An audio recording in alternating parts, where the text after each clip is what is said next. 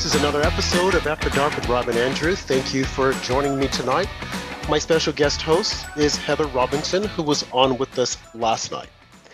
And tonight we were teasing you with the topic that we're going to discuss, and it's New York City. And it could be actually any city today that is experiencing a breakdown in society of law and order. And unfortunately, that's what we're experiencing here. So, Heather, she came back. As you know, she's guest host before. And we were talking last night about crime. Heather wanted to bring it closer to home to describe to you guys what she has experienced here in New York City, having gone to Pennsylvania during COVID. She came back and she saw everything was locked up. Then she went back and she just saw the transformation of the city. A once vibrant place, and it's still vibrant, but unfortunately, there has been over the past, I'd say the three years that COVID hit, a rise in crime. And it has become a city that neither I or Heather recognize, or a city that, I mean, we love this city, but it has become something very almost sinister and dark because you're constantly reading about the stories of people being harmed in the city. Just today, when we were doing the pre work, I sent to Heather a couple of articles of a 47 year old person who was robbed inside a New York City subway. There was another woman whose head was smashed with a rock. There was another woman who was going to her apartment, and unbeknownst to her, there was someone behind her and he shoved her in the apartment. He raped her and then he killed her. We've seen stories of people having shootouts, the broad daylight. We've seen kids being harmed. There was one shootout, I think, in the Bronx or Brooklyn. There was a drive by, and this man, instead of protecting the child, he held the child up as a shield. And we can't forget the Daniel Penny situation whereby a former, former Marine was on a train along with other passengers going their own little going their own way. And jordan neely a homeless man mentally ill threatened to cause harm to himself as well as the passengers. And on the train there were passengers that were black white and this marine this guy daniel penny he didn't see color. He immediately went into action to protect the folks on the subway and he grabbed this guy Jordan Neely and put him in a chokehold. And he was aided by a black man and another guy. I think the guy might have been Hispanic. But during the chokehold, he released him, and unfortunately, Jordan Neely died. The police came, they took a statement, and Daniel Neely was free to go on his own way. But after a while, the story leaked to the media. And as we all know, the media did what it does best by exacerbating the story and saying, oh my God, look at what happened here. This white man, he killed a black man, and how could he do this? And this is horrible. This is awful. One thing led to another, and they arrested this guy, Daniel Penny, a white guy. And our attorney general, no, the, what is, he's not the attorney general, he's a prosecuting attorney, DA, district attorney, convened a grand jury. And of course, they indicted him. Meanwhile, I think about a month later, a similar incident took place with the gentleman by the name of Jordan Williams, who happened to be black. He and his girlfriend were on a train and they were accosted by a homeless man. Now, I don't know what took place, but in the end, the homeless man was killed after he slapped Jordan Neely's girlfriend. I'm not Jordan Neely, but Jordan Williams. Jordan Williams was arrested. He got an attorney. They convened a grand jury and they decided not to indict. Again, Jordan Williams, a black man, Daniel Penny, a white man. And there are so many other stories like this, I'm sure, that are taking place in middle America, small town America with crime that's just gone completely out of control. And we have district of attorneys who have decided not to prosecute, to catch and release. You have criminals that are committing crime, and then they're telling the police, oh, it doesn't matter, I'll be out by noon. This is not a way to run a society. When there isn't law and order, Heather, there's anarchy. Things fall apart. Mm-hmm. People fall apart. And we can point the fingers at this person or that person. But if we're being honest with ourselves and being honest when we look at this, as we spoke last night and we said, it is the failed policies of the Democrat Party, the failed policies of these woke progressive individuals who are just, just headstrong on destroying society because in their eyes all of the laws were created by the boogie man who happens to be white mm-hmm. so we have to deconstruct we have to tear it up and start over but the problem with that is that where do you start and if you're going to look at crime and say that it isn't a crime well you failed coming out of the gate because mm-hmm. it is a crime i read in one news article that beyonce knowles mom tina lawson her mansion in hollywood was broken into and the thief got away with millions of dollars and jewelry, diamond, and cash. Well, this woman lives in Hollywood. She's supposed to be protected with security guards. I don't know how the heck someone got into her mansion. If I were her, I would definitely demand my money back from the security team. I think about a year ago, there was a record producer, his wife was killed. Yes. And the yes. story goes on and on and on, but yet still people will vote for these Democrats and their policies. And then they will cry, oh, look at the crime is out of control. What are we going to do? And as I said on one of our shows, Heather, I don't feel sorry for these people. Well, you know, I don't. Mm, I hear you, Rob. I do. I I think that one of the things that's happening is the district attorneys in these big cities, concluding uh, Alvin Bragg in, in New York, and um, uh, I think his name is Gascon in um, out in California. Um, I think it's in Los Angeles, and many others in the in big cities are getting. I don't, and I don't honestly, I don't understand how this is exactly possible. How one person can exercise such disproportionate influence, but my understanding is that George Soros, who's a billionaire, has created nonprofits and somehow funneled money into the campaigns of radical leftists across the country. And, you know, it must be said that I don't agree with the Democrats either, but these people aren't even mainstream Democrats. They're radical leftist extremists like Bragg and Gascon. Um, and they believe in this this defund stuff. They, it's like they do not want to do the basic job of a prosecutor. They don't want to prosecute anybody. There's all this idea. Um, you can't treat people the same as we're all human. We're all equal under the law and you know th- th- there's this idea that you have to have different standards in terms of you know how you treat people uh, legally because of systemic racism and the past and all these things that are nebulous that can't be quantified you know but the reality is you can roughly quantify crime if you you know one person does something and someone else does something similar. There has to be a common standard for us all. But you know y- these are the new ideas that you can you can just pick and choose who you prosecute based on these social science theories not based on the facts of what happened and it's it's i think that's the real problem even worse than the elected officials you know, are these district attorneys. And um, well, I guess they are elected, but they're my understanding is that their campaigns are being funded by the hard left and i'm not sure exactly the dynamics but my i've heard that eric adams the mayor of new york has tried a little bit to do some things. I don't think he's quite as radical as the district attorney alvin bragg. And you know that that's who decides who you know whether there's revolving door and you know whether everybody gets let out and there's no bail and people are prosecuted not based on the evidence and what's known but based on you know what what's you know the political wins and and people's color and pe- i mean he's an activist da and I think that's the biggest problem, um, even worse than the Democratic, you know, mayors, etc.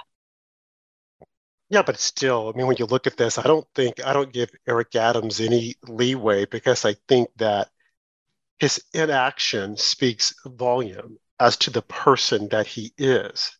Mm-hmm. Because he can go in and he can petition Kathy Hochul and he can say, look, There's too much crime that's taken place. And the people that they're claiming that they're trying to protect, the innocent, the, the ones who can't defend themselves, Black people are being impacted the most by these criminal activities. I know, I know. it's including children, and it's including it's, children. Rob, you know, God bless you for saying it. I feel like I it's hard for me to say it because I've had people attack my sincerity, call it whataboutism, call me a white nationalist, all kinds of things. But I really have concern for children in this country, for all children. I just it breaks my heart to see these little children be in the crossfire. These are American children dying by the hundreds every year in a time when I, you know, I know some people don't get very defensive if you bring it up in this context, but we're we're being told and reminded and exhorted to deeply um, reflect on the reality that Black Lives Matter. And of course, that's true. I don't like the organization Black Lives Matter, but I agree with the the truth of the statement. But how can we not look at what's happening at the slaughter of these innocents if if if we we understand their lives matter how i mean it's so i mean the tragedy is what's happening but there's this added irony to it i think that's just it's obscene it's like during the summer of 2020, I remember reading in the New York Times that twice double the number of, of children died on the 4th of July that year in gunfire as compared to the year prior. And of course, we know gang violence is a problem, it's an ongoing thing, but there was double the number of children in American cities, most of the minority children killed in the crossfire on the 4th of July. The, in the year we were being told that we have to honor the, the the value of black lives. And you know it's like were people making the connection that all of this poor this this demonizing of law enforcement and standing down of the police and abandonment of any sense of order was was resulting in the deaths of more children? And how can people feel good about all of this that's happening if if the outgrowth is more deaths of the most innocent among us. I just honestly I'm at a loss, Rob. I don't, you know, I I I, I guess, you know, people would say that's two different things, but they are related. When you when you don't have um, a muscular law enforcement, it's the innocent who suffer the most, you know, and I just don't see how people can't care about that more. Well, well, they don't care, and like you said, it is the innocent are children, and they throw the children out there to get sympathy. But do they really care? I don't think they care. They say that they care, but they won't put a stop to this. We talk about war where men, women, and children, but mainly women and children, are killed. But there's a war that's taking place right here in our country, and children are being slaughtered literally slaughtered. You look at Chicago, where children start planning their funeral, what they're going to wear at an early age. Oh my! and it shouldn't be that way. A child should be a child. But our society has gotten to the point whereby people say that they, they care, but they don't care. Look at what's being taught in our schools. We mentioned this last night with the indoctrination of our children with sex education and bringing drag queens into the school to read i can't I, I just can't wrap my arms around why do we need a drag queen in the school when we can't get grandma and grandpa to come to the schools and read? Why do these men have to dress up like freak shows, the freak shows that they are, to read in front of our kids with this wild, outlandish makeup? What is the purpose? And no one can tell you the purpose. They'll just say that you're a bigot and you're a bad person. But when you say, but what makes me a bad person? Because I don't want someone coming dressed up like a clown to read to my children. Most kids are afraid of clowns. But here it's like, it's okay. It is this disintegration of our society at every turn every point. We're falling down. There's no one to stand up and to call it out. Well, I take that back. There are people who are standing up and they're calling it out. I'm doing it. You're doing it. And there are many other people on the right that are doing it. I heard the other day that there is a congressman from Atlanta, Georgia. Her name is Mesha Mainor. She's a Democrat. She's a Black woman, and she's now changing parties because she said that she's fed up with the Democrat Party and their mm-hmm. promises to make things right as far as our school systems. She said, We've been waiting for 50 years and they keep saying, Oh, just wait on us. We're going to change it. We're going to change it. But nothing mm-hmm. has changed. She said the same thing for gun safety. When back in 2020, as you mentioned, there were a lot of Democrats saying to defund the police. Defund the police because of what? Because George Floyd got killed by one bad cop we have bad doctors all over, and no one says stop uh, funding doctors. We should defund the doctors or yeah. our teachers. But this is how the Democrats they're successful in their corrupt messaging. So you now look at society and you look at the crime level that has just exploded at every angle and then they want to look back and say, oh, well, what caused this? And it's the re- re- Republicans, they wanted to defund the police. No, simply because we're saying we want to hold the FBI accountable, we're not saying to defund the police. We're saying that we're going to hold back money on those corrupt FBI agents. I think it was Senator or Representative Tuberville from Alabama who says that he wants to withhold all funding from the Department of Justice and from our, our, our national air forces or national, uh, the military until they answer some of the questions as to what they're doing with the military. And people don't like that.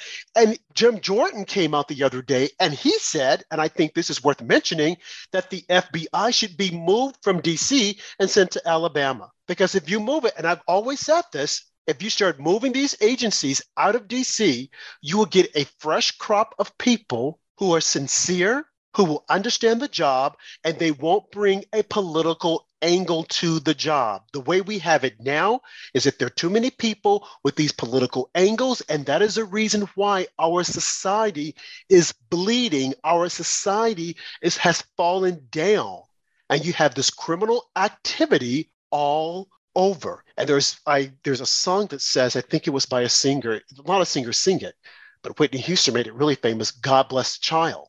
And that's sincerely what we have to say because we're not just impacted the adults. We see the carnage that happens with adults, but yeah. our children, we're taking yeah. away the, our children. We should care about them the most, Rob. We should care. Yeah. Really, adults should. should prioritize children more. And I, you know, this is maybe controversial what I'm about to say because I know that there are things that I can't personally understand so well, that there are abuses of, you know, things that are excessive toward adults, including adult black men, for instance, with, you know, being stopped a lot, being um, harassed sometimes by the cops. And um, I'm sure, you know, that that's, that's a set of issues that plagues people and aggravates people and inconveniences them, you know, and I'm sure that there are trans people who are being picked on because they're different and you know being discriminated against. All of that i'm not dismissing. Um, but i think that even those people who are experiencing things that are unpleasant unfair um, painful i think that even those people maybe should be asked to just reflect on taking these these concerns to such an extreme that other people, the, the, the bulk of society, including children, wind up suffering. You know, the idea that that the concerns, the valid concerns of these adult people should take such extreme and total priority over any other consideration um, is, I think, something that's unquestioned by a lot of people. Nobody says, well, look, I think we should reform the police and try to be sensitive to the concerns of some black men who are being, um, you know, viewed with uh, untoward, you know, a level of, of suspicion, or maybe their civil liberties are being infringed upon, and that needs to be, uh, you know, examined and uh, changed. And you know, uh, you know, trans people who are being fired or being excluded uh, or having a hostile work environment that needs to be addressed. But you know, I think that to take these things to such an extreme that um, it's how can I put it that like I mean, at least if you're an adult, you know, whether you're you know whatever you, you can exercise some control and you can have some um, you can have you can choose to behave in a way that minimizes your odds of being hurt by the police or you know uh, you know you can assert yourself in a situation if somebody's discriminating against you. I mean i'm not saying that that should be okay with you or that you shouldn't organize and make your voice heard about it but to to completely villainize and render impotent the police okay so that you are never exposed to any kind of inconvenience or momentary fear you know to to make kids uh, have to hear about very rare and um, unusual atypical psychosexual problems you know be, so that you don't experience ever any awkwardness in the workplace. I mean at a certain point you know the you can't you know I, I knew a wise person who once said you cannot make a world for anybody. None of us gets a world made for us no matter who we are. Some of us are more privileged than others. Some of us are luckier but i can guarantee you whoever we are there are going to be circumstances that we're not going to like. We're not going to be treated with perfect fairness. We're not going to have you know, ease and comfort and fairness every minute of our life, whoever we are. I mean, so you can't really expect the whole society to radically alter itself, whoever you are, especially as a grown person, so that you never experience anything that's unfair or um, stressful.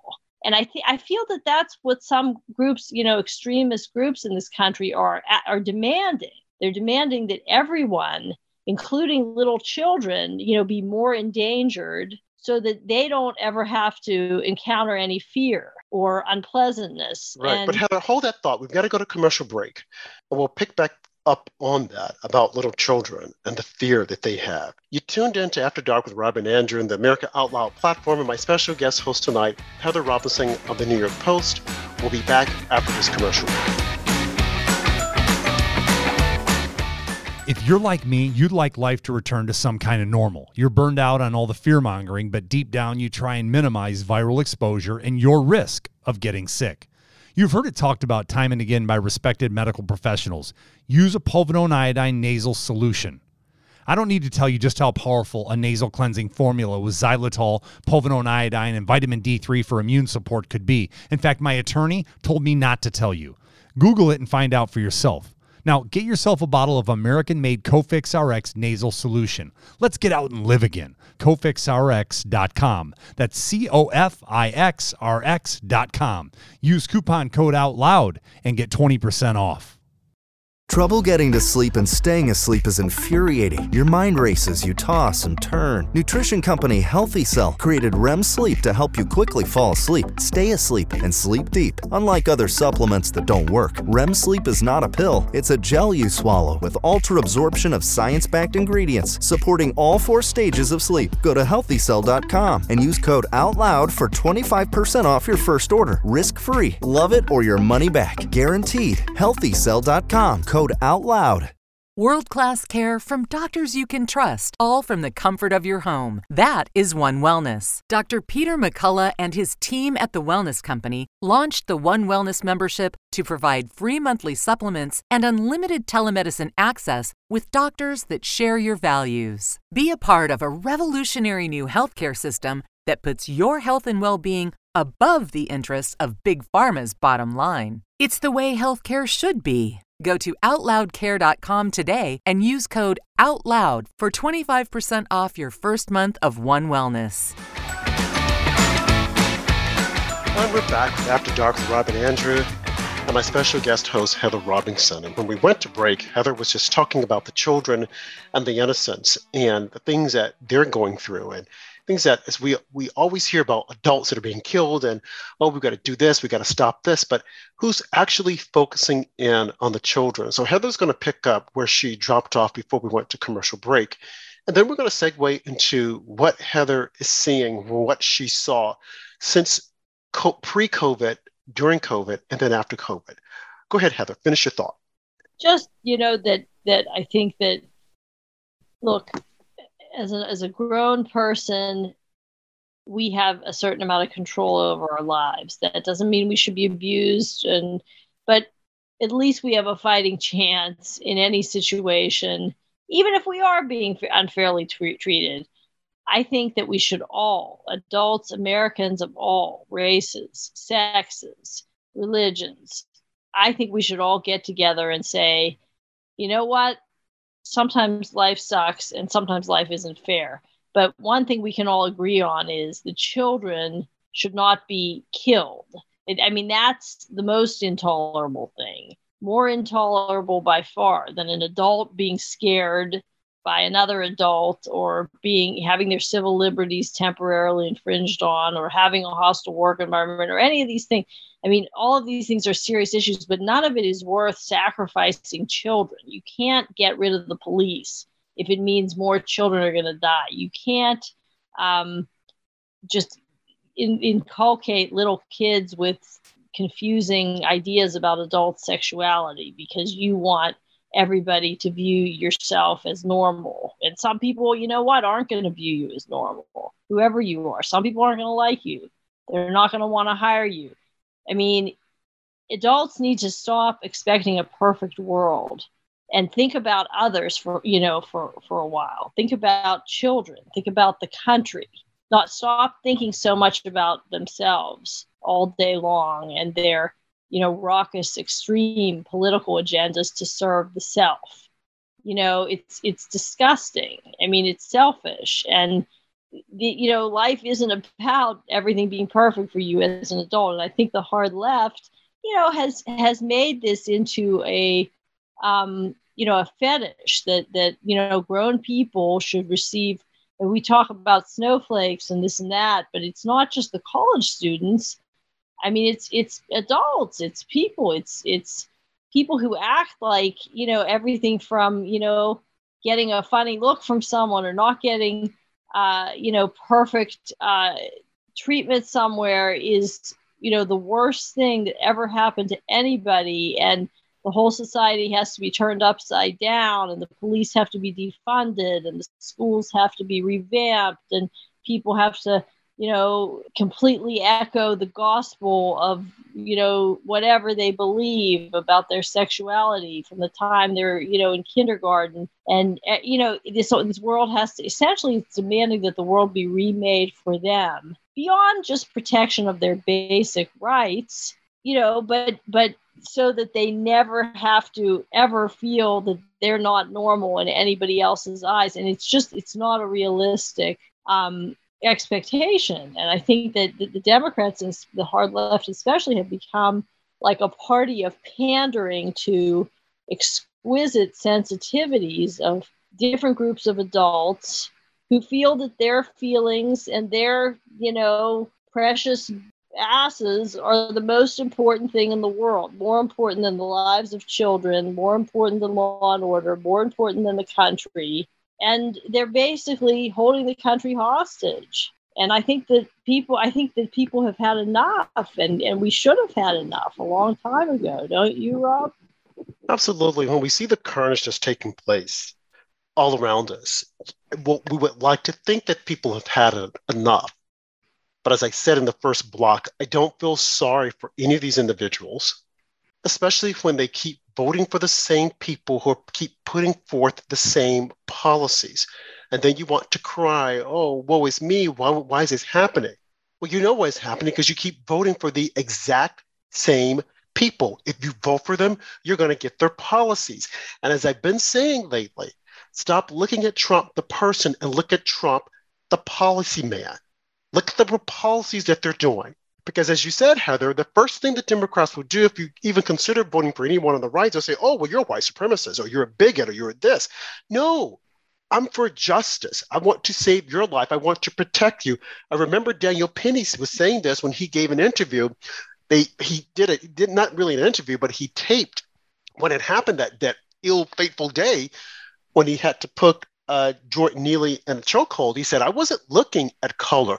I was looking at people that were on this train that could mm-hmm. be harmed, that could be killed. And the media came out with a different narrative. Truly, yeah. they are the enemy of the people and they will destroy us. They we are being destroyed from the inside out. Yes, we should be concerned about China. Yes, we can be we should be concerned about our other enemies that want us dead. But the media is not doing us any harm because they aren't reporting on the facts. We see the criminal activity that's taking place on a daily basis, on an hourly basis. People are being killed. People are losing their lives. Families are losing their children, their young babies, kids who will never see adulthood, who will never see being a teenager, who will never be able to play on a school sports team, who will never go to a prom, who will never get married and have children because of the selfish policies of these adults who yeah. don't care. The only thing that they're consumed with is power. That's all they want is power. And because the media have aided and abetted these crooked politicians and to make anyone who did, who goes against them as and label them as a racist or a white supremacist, even a black person, oh, you're racist, you're white supremacist. You look at Joy Reid, look at how she's always demonizing black Republicans. Look at mm. the women on The View. Look at Sunny Hostin, how they're demonized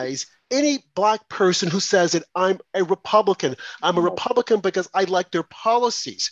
I mean, when this woman in Atlanta, Mesha Mainor, said that mm-hmm. I am leaving the Democrat Party because they have been lying to us for the past 50 years about education and we're going to get it right but they haven't gotten it right. If they had gotten it right then, we wouldn't need to worry about affirmative action and how many kids are in school because we would know that these kids have the same education as a white kid or anyone else. Mm-hmm. But we're not doing that. And the same thing with safety. She said that she's tired of this. And there should be so many other people tired of it. But the media knows that if they report the truth, you will have a huge swath of Black people saying, wait a minute, this is crazy. You guys have been telling us for the past 50 years that Republicans hate us because they're white supremacists. But look at what they have done. If they were to stop and look to see what they have done compared to what Democrats have told them they were going to do and have not done, it is time for a change. It makes no sense that our large cities are controlled by black mayors. Look at San Francisco. Look at New Orleans. Look at Baltimore. Look at New York City. They're controlled by black mayors and they still can't get it right. At one point, we were saying, oh, well, if we could just see ourselves at that level, we'll get it right. But you're there and you haven't gotten it right. Barack Obama was in office, and what did he do specifically for Black people? He was supposed to be this shiny light so that Black men would see this and say, wow, we can do this too. But it didn't happen. This man brought in more divisiveness and more division. Whereas when Trump came in, black men said, Why we like this guy because he's talking our talk. He's being direct, he's not holding back.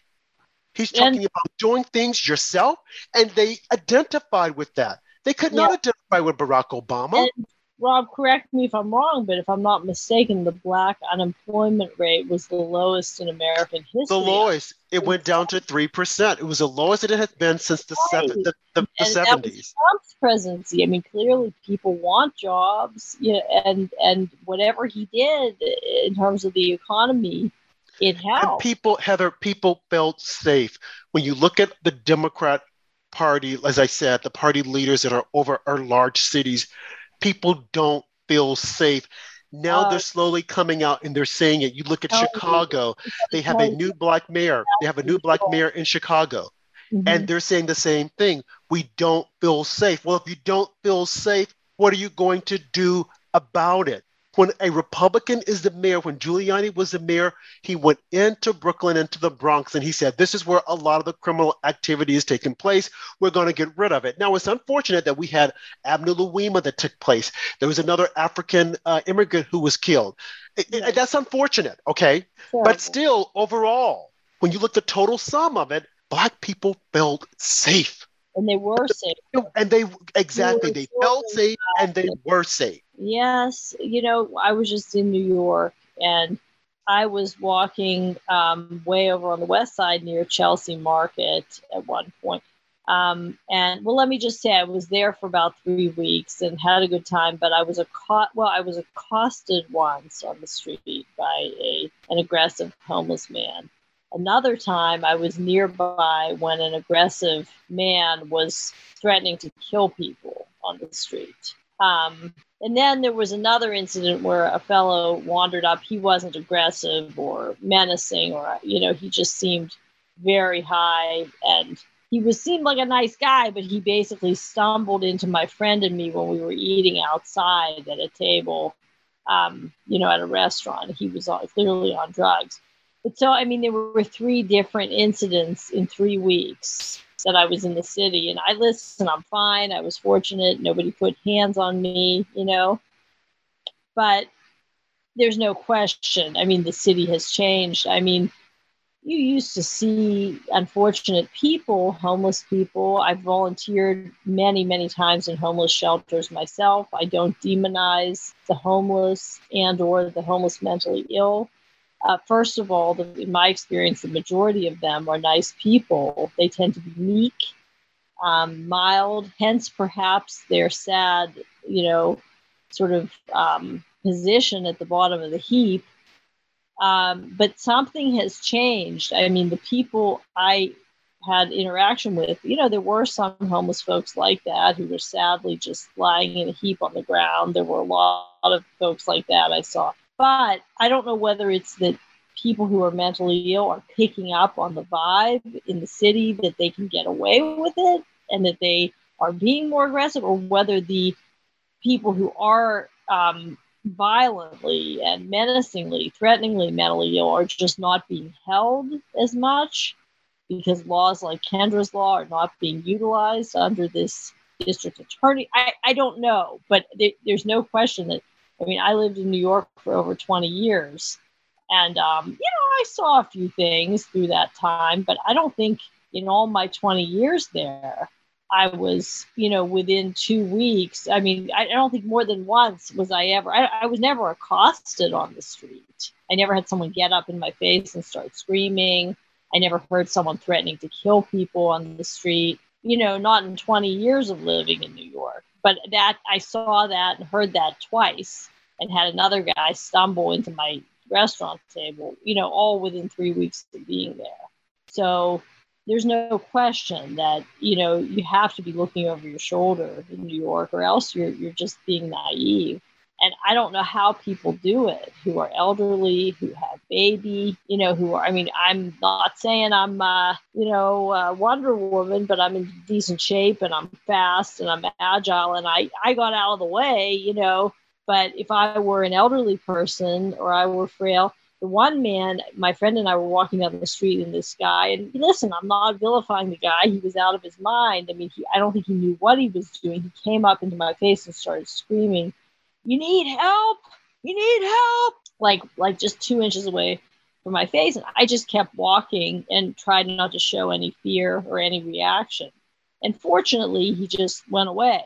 So that was one thing. But I mean, then the more frightening thing was when I was over on the west side, you know, with a, another friend, we were walking and there was a man threatening to kill people. He, I think he was threatening one particular other man. He was saying, I'm going to kill you. I'm going to kill you, you know, and people were just like dispersing and trying to get away as quickly as they could. And I sort of, you know, the person I was with like was across the street in a flash and I was kind of approaching some garbage cans and I kind of couldn't get away easily. And like I said, I mean, fortunately, nothing bad happened to me. He didn't come after me. He was focused on somebody else and that person got away. But then I, I saw a couple security guards standing there and I said to them, I, you know, I said, should I, should we call the police? You know, this person's threatening people. And they said, oh, no, no. Mm nothing you you know it won't do any good and I had a, a little dilemma because I felt like I wasn't scared for myself at that point. The guy had gone, but I thought, you know, this guy was repeatedly threatening to kill. He sounded out of control. Am I just becoming one of these people who just doesn't get involved, you know? Because it's like none of us wants to be labeled, you know? and for the sake of this man himself, you know, he's out of control. But and, and for other people, someone should do something. But you know what these other men told me was they just said, you know, he comes out every day and he just does things like this, and you know, like calling the police won't do any good because they'll just let him go and just don't get involved. So I don't know. Do you think I did the wrong thing? I just I didn't call the police. I just went along my way and hoped for the best. But I was I I felt some misgiving about not calling the police. No, I think you did the right thing. I, I well, let me put it this way: I don't think there is a wrong or right thing. Had you called the police, it would have been perfectly okay because you have a madman who's out there. Now, whether or not they would have done something is a different story, and it's unfortunate because that's where we are in this society. Police officers they're afraid to do anything lest they get yelled at. I remember there was a homeless woman in my neighborhood. I called the police and they said, Well, is she attacking anyone? Is she doing this? I'm like, No, but she's there. She's ranting. She's raving. She's defecating on the streets. And I said, Well, we can't do anything about it. I'm like, What? But see, these are the policies that the left are putting out there. Leave them alone. And we mentioned this last night. How is that humane to allow a person to live on the streets, to take care of all of their bodily functions and whatnot on the streets? It's wrong. Now we're up against another commercial break. We're up against another commercial break. And when we come back, Heather, we're gonna I want you to share your story. We keep teasing people about it.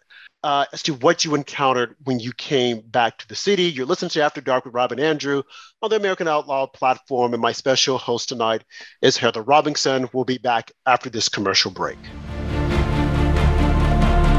America Out Loud beats to the pulse of our nation we know when you're angry, you're troubled, confused, glad, and thankful. Well, we know you because we are you. AmericaOutloud.com. Join us as we explore the most important issues of our time.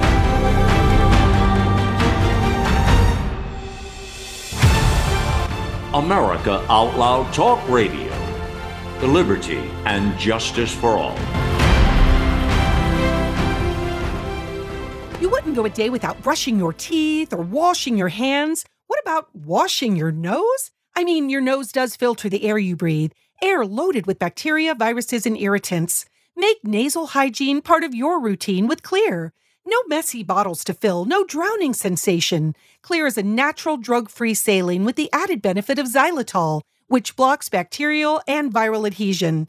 Available in stores and online at xlear.com. That is X L E A R.com.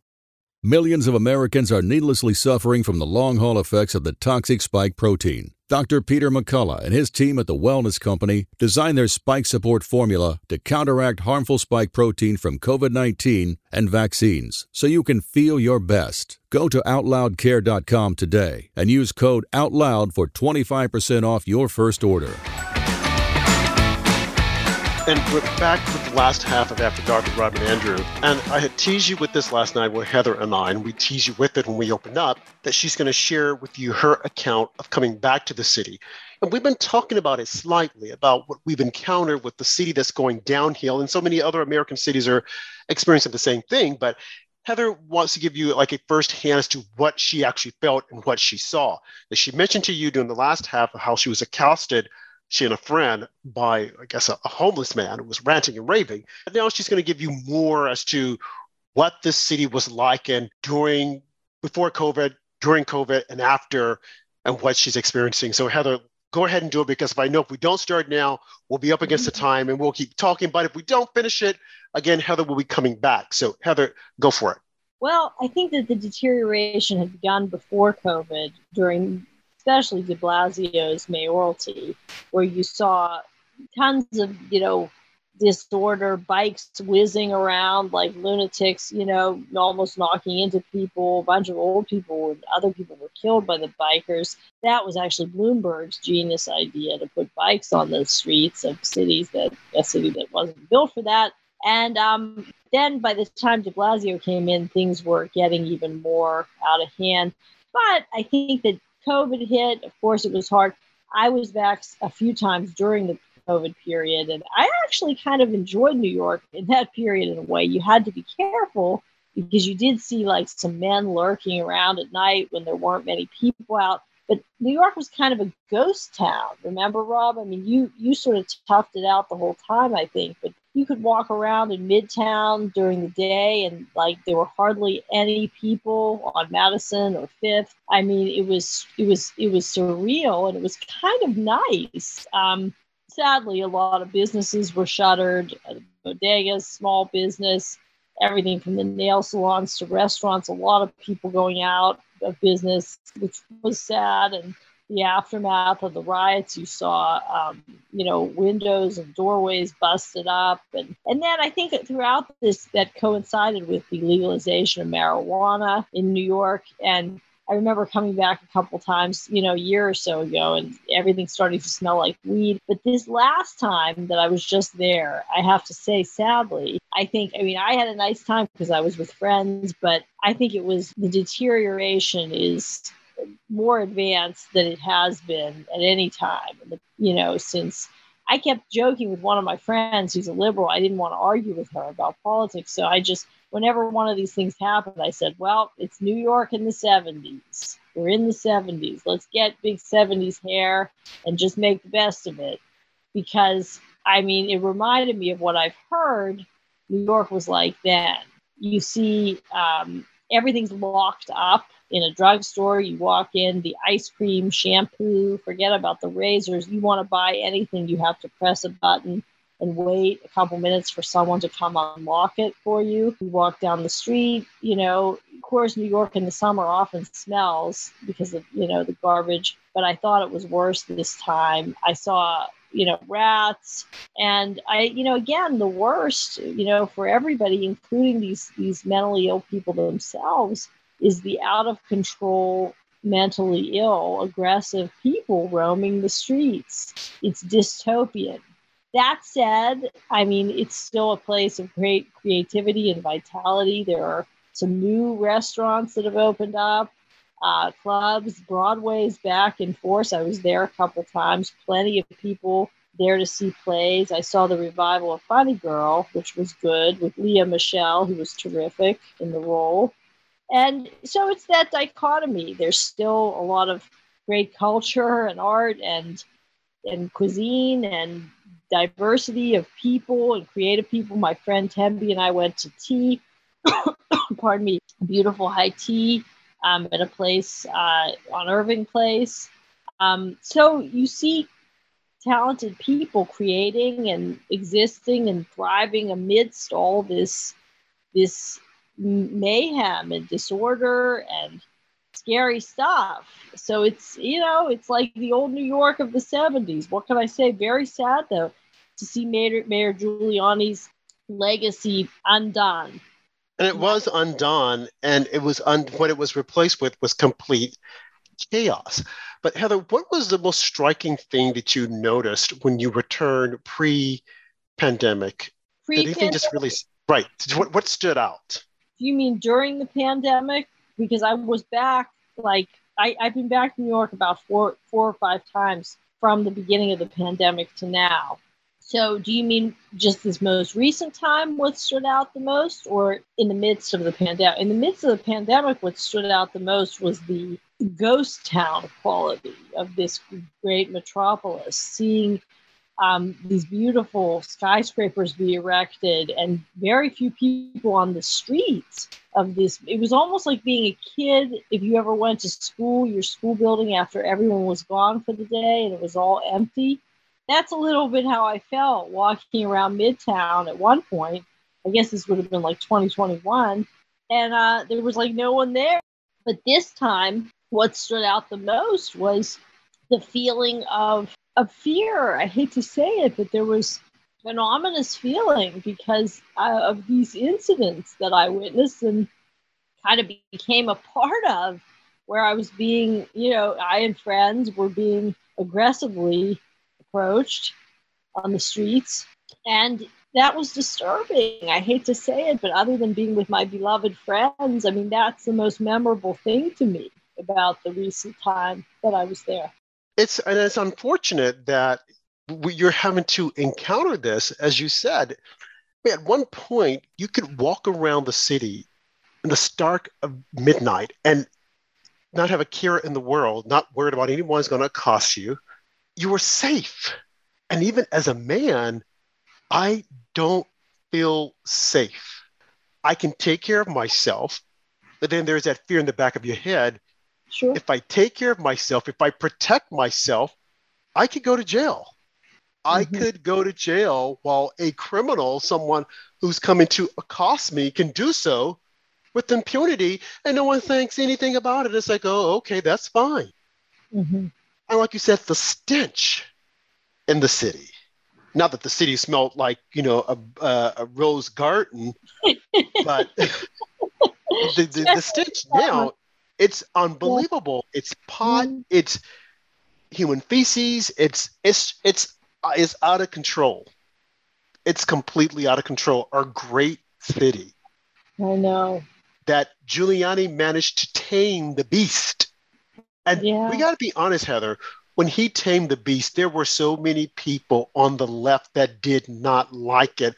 I heard so Mm-hmm. many stories of people saying, "Oh, Times Square looks like Disney. I don't Oh. like it. I like it when it was gritty. I liked it when people, when you know, we had all of this." I'm like, "Are you serious? Oh, the prostitutes. They were in the meatpacking district, and it was so wonderful." Yeah. Like, what is wrong with these people? It wasn't just the complainers, yes, Rob, there's that, but at the institutional level, he got such huge pushback. He, all the bureaucrats, and there was huge effort to prevent him. He he really showed such leadership, and he was such a force. He he moved forward with his his agenda, despite I remember huge institutional resistance from the left in New York. They just they were just obstructing him at every turn. I don't remember all the details, but he really, um, you know, he did he did bring a strong arm in. And listen, I'm not saying he was perfect. Maybe there were some things that were excessive.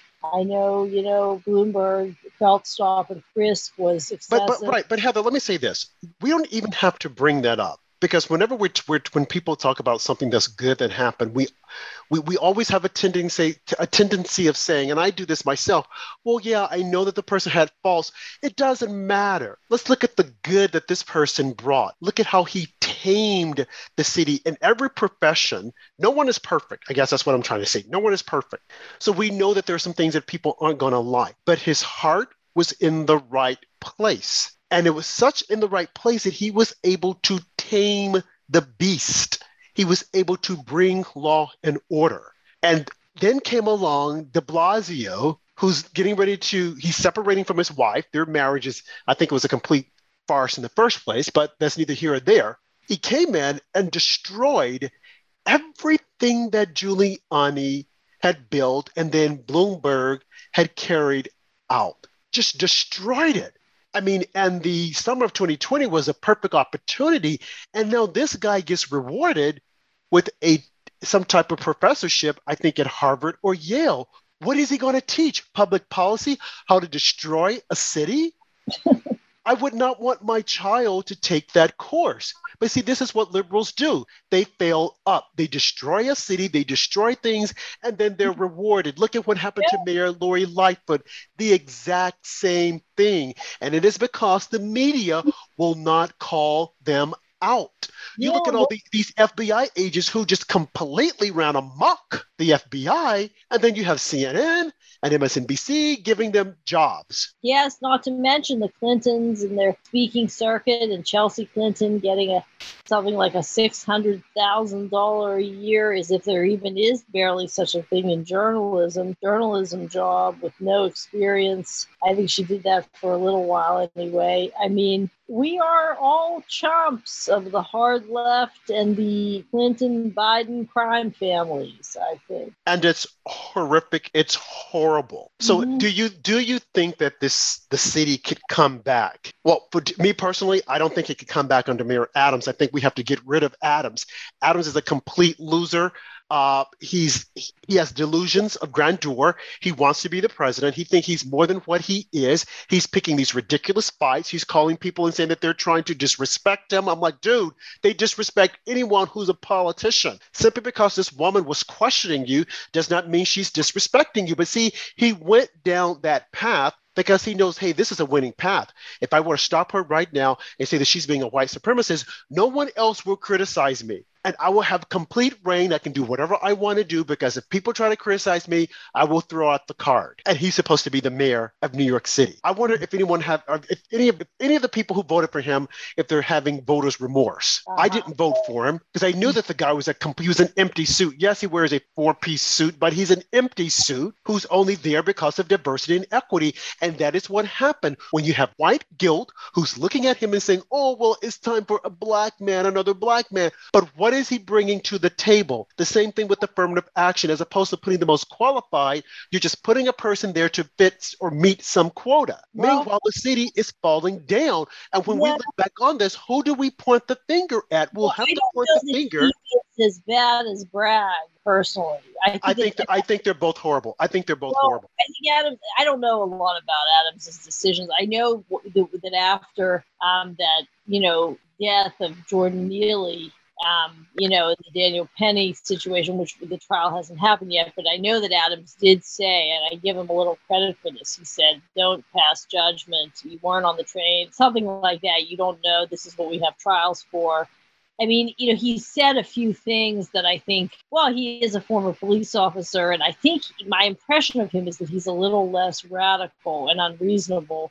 But I think his hands are tied to some degree with some of this stuff because of Bragg who was put in by Soros. I think that the DA is the worst. I, I, think that you know, really, in terms of the crime and things like that, I I don't know. I but I think that Adams might want to get a little tougher. But I don't think the mayor I, can. The mayor do anything. I mean, if the DA is letting everybody go, I don't. I mean, that's where the legalities of it and all that come in, you know, and I know that they've had some conflict, um, you know, uh, Bragg and the mayor so, I mean, it may be that there's a little more he'd do if he could, but, you know, I think that these DAs, these radical DAs being installed across the country, I think that is the worst, the most pressing issue that we're facing. Yeah, and, you know, it, yeah. it is a it is a worse and is a pressing issue, but I, I still put them both in the same bucket. What uh-huh. can what can Adams do? He can go and he can talk to Governor Hochul. They can have a meeting of the minds and say, hey, we've got to put the kibosh on this because we are destroying our city, and I'm destroying my legacy as a black mayor, and I don't want it to go down that way. You look at the former police chief, Kinshet uh, she's a what, what was her name? Uh, I can never get her name right. Kinshet, who hmm. just recently stepped down because she felt as though she did not have control of the police department the way she should have. Now we're up against the time once again when we just get get going into the conversation. We've got to close out, but I want to thank you guys for tuning in to After Dark with Rob and Andrew and my special guest host Heather Robinson of the New York Post. She will be back, and we will continue this discussion of the failed policies of the Democrats. And God bless the child, the children who are on the forefronts who are being destroyed because of these weak policies of the left. Again, thank you for tuning in. And as Andrew would always say, stand for something, a fall for nothing. God bless. And we hope to see you next time on After Dark with Rob and Andrew. Good night. Thank you.